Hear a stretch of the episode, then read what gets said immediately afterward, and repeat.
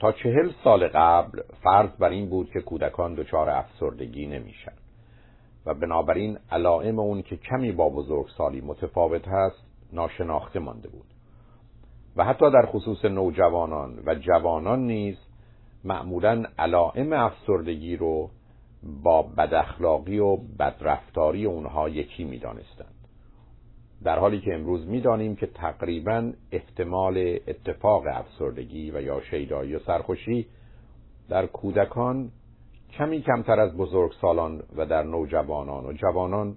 تقریبا به اندازه بزرگسالان هست امروزه پزشکان اطفال دارای لیستی هستند که معمولا از 35 پرسش اصلی و اساسی تشکیل شده و اگر جواب به بیشتر اونها مثبت باشه احتمال افسردگی رو میدن و یا افسردگی و شیدایی و سرخوشی و اون رو به روانشناس و روانپزشک متخصص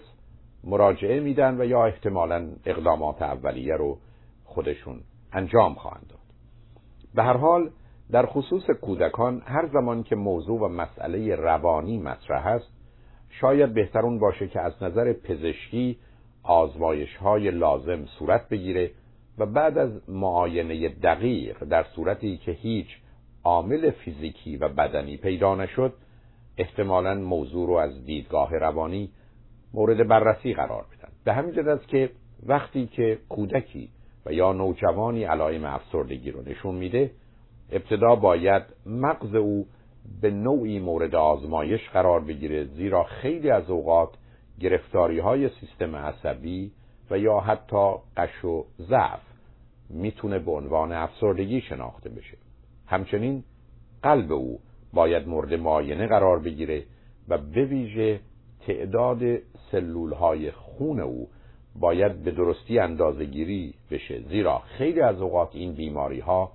با علائمی شبیه افسردگی خودشون رو نشون میدن. قده تیروید و مخصوصا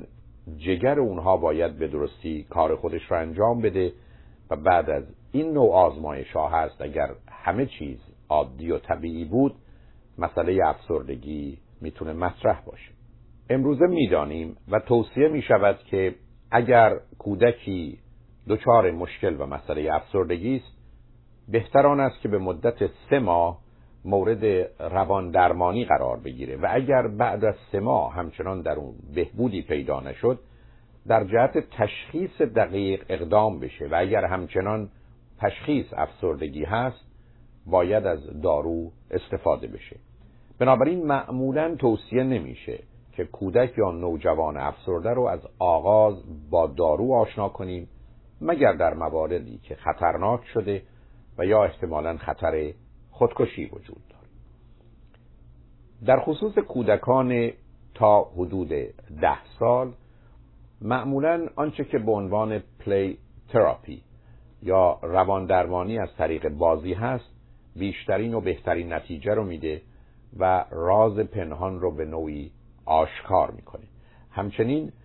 نوع دیگر خانواده درمانی یا فامیلی تراپی در بسیاری از موارد مفید هست و خوشبختانه کودکان و نوجوانان با آنچه که به عنوان گروه درمانی هست نیز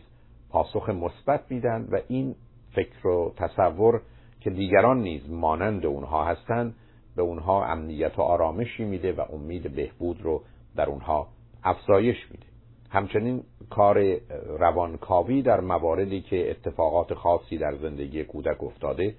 و او احتمالاً با کودک آزاری و یا تجاوز جنسی همراه بوده نقش بسیار مهمی داره اما کودکان رو همیشه باید با محیط اطرافشون و یا افرادی که با اونها در ارتباط هستند در شرایط و وضعیتی قرار داد که راحت و آسوده باشند و احساس خوب و خوشی داشته باشند بنابراین رابطه کودکان با پدر و مادر و یا خواهران و برادران و یا بقیه اعضای فامیل و شبکه دوستان و به ویژه همکلاسی ها و معلم مدرسه نقش بسیار مهمی داره زیرا بسیاری از اوقات ریشه و علت بیماری و گرفتاری در روابطی است که کودک با عزیزان و اطرافیان خودش داره. همچنین توجه کودک مخصوصا بعد از 6 7 سالگی به موضوع ورزش و موسیقی از اهمیت بسیاری برخورداره. زیرا غالب اوقات به دلیل فعالیت جدی در این زمینه کودک با افکار و گرفتاری های بد و منفی که در موارد بیکاری و در حقیقت تنهایی روبروست درگیر نخواهد شد و اصولا فعالیت فیزیکی مخصوصا وقتی که از حدی بگذره موادی رو در مغز ترشح می‌کنه که از بسیاری از داروها قویتر و نیرومندتر و نه تنها طبیعی مفید و موثرتر هستند به همین جهت است که در جهت فراهم آوردن موقعیتی که کودک و نوجوان درگیر فعالیت های فیزیکی بشه و از اون لذت ببره و مخصوصا شبکه از دوستان همسن و سال خودش رو پیدا کنه نقش بسیار مهمی در بهبودی اونها داره. اما بعد از ده سالگی و به ویژه بعد از سیزده سالگی آنچه که به عنوان شناخت درمانی هست نقش بسیار مهمی داره. زیرا قالب کودکان با دید بد و منفی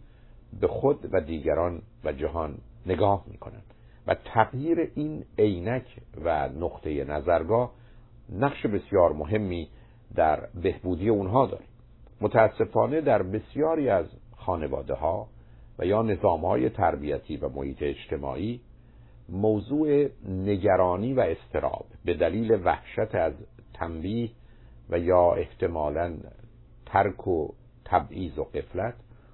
همچنین شرم و خجالت و یا احساس گناه و حقارت موضوع عادی و معمولی است. و متاسفانه برخی از بچه ها که یا زمینه های ارسی دارند و یا به هر حال حساس و شکننده هستند با وجود آنکه این نوع مسائل و مشکلات در محیط اطرافشون فراوان دیده میشه اونها درست مانند بدن ضعیفی که مقاومت در مقابل میکروب و ویروسی رو که دیگران نیز در معرضش هستند ندارند اونها رو گرفتار می‌کنه. به همین جهت است که باید توجه ویژه‌ای به موضوع کودکان از نظر احساسات و حالاتشون داشت و کودک مضطرب یا خجالتی و یا بچه‌ای که احساس خوبی راجع به خودش نداره و یا خودش رو نازیبا می‌دونه و یا از توانایی های لازم بی بهره می‌تونه گرفتاری رو از اینجا آغاز کنه و مسائل و مشکلات مربوط به افسردگی رو من و شما باید در این گونه موارد نیست جستجو کنیم.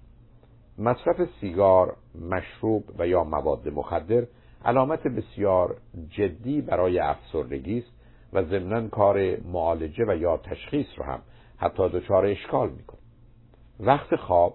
تغذیه درست و مناسب و مخصوصا محیط آموزشی جالب و جاذب می‌تونن نقشی در جهت هم ایجاد بیماری در صورتی که نامناسب باشند و هم در جهت بهبود اونها بازی کنند اما در خصوص داروها گرچه قالب اوقات داروهای SSRI به بچه ها داده میشه اما به نظر می‌رسه که ترایسیکل ها که قبلا به اون نیز اشاراتی داشتم برای کودکان مخصوصا اون زمانی که با مشکل کمبود توجه و تمرکز یعنی Attention Deficit Disorder ADD همراهن و یا علاوه بر کمبود توجه و تمرکز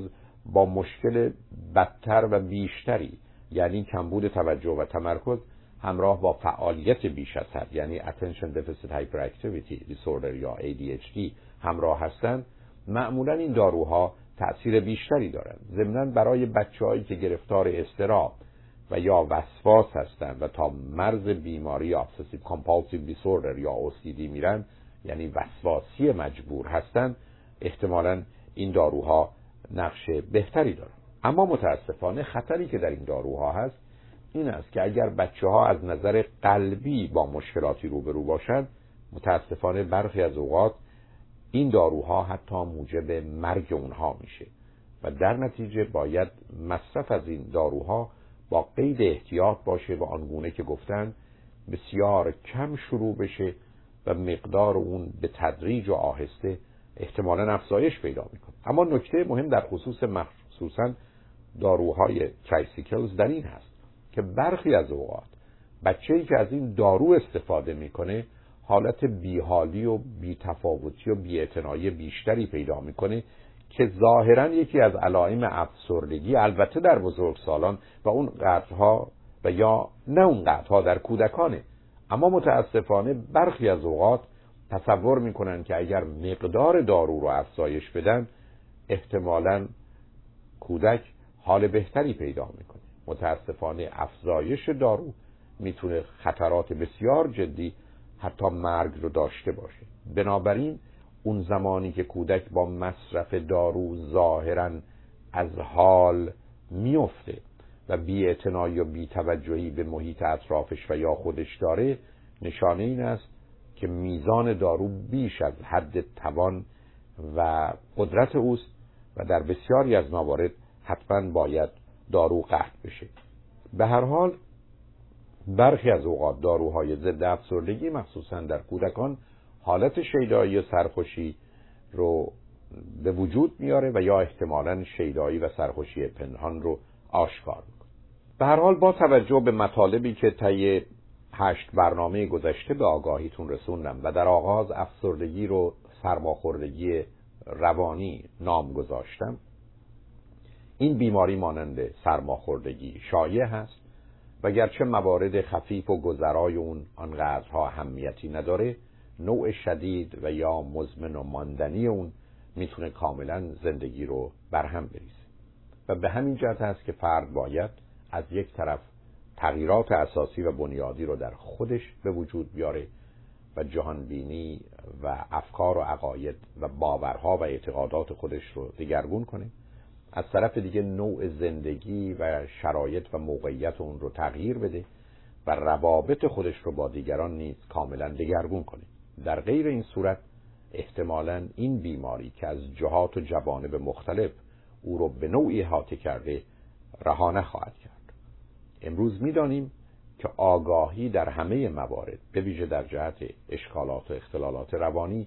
نقش بسیار مهمی رو داره. اما برتر و بالاتر از آگاهی انسانی که قصد خدمت و محبت به دیگران رو داره و اون رو با تمام وجودش انجام میده احتمالا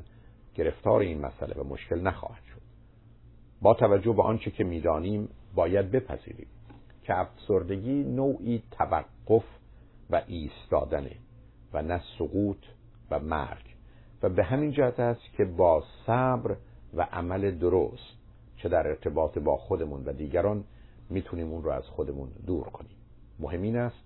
که تغییرات اساسی رو به وجود بیاریم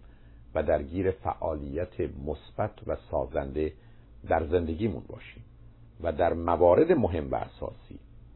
با آگاهی و اطلاع و مشورت و تفکر تصمیم های مهم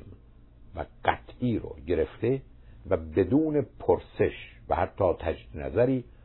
اون رو به موقع و به جا و درست انجام بدیم. زندگی رو اینقدر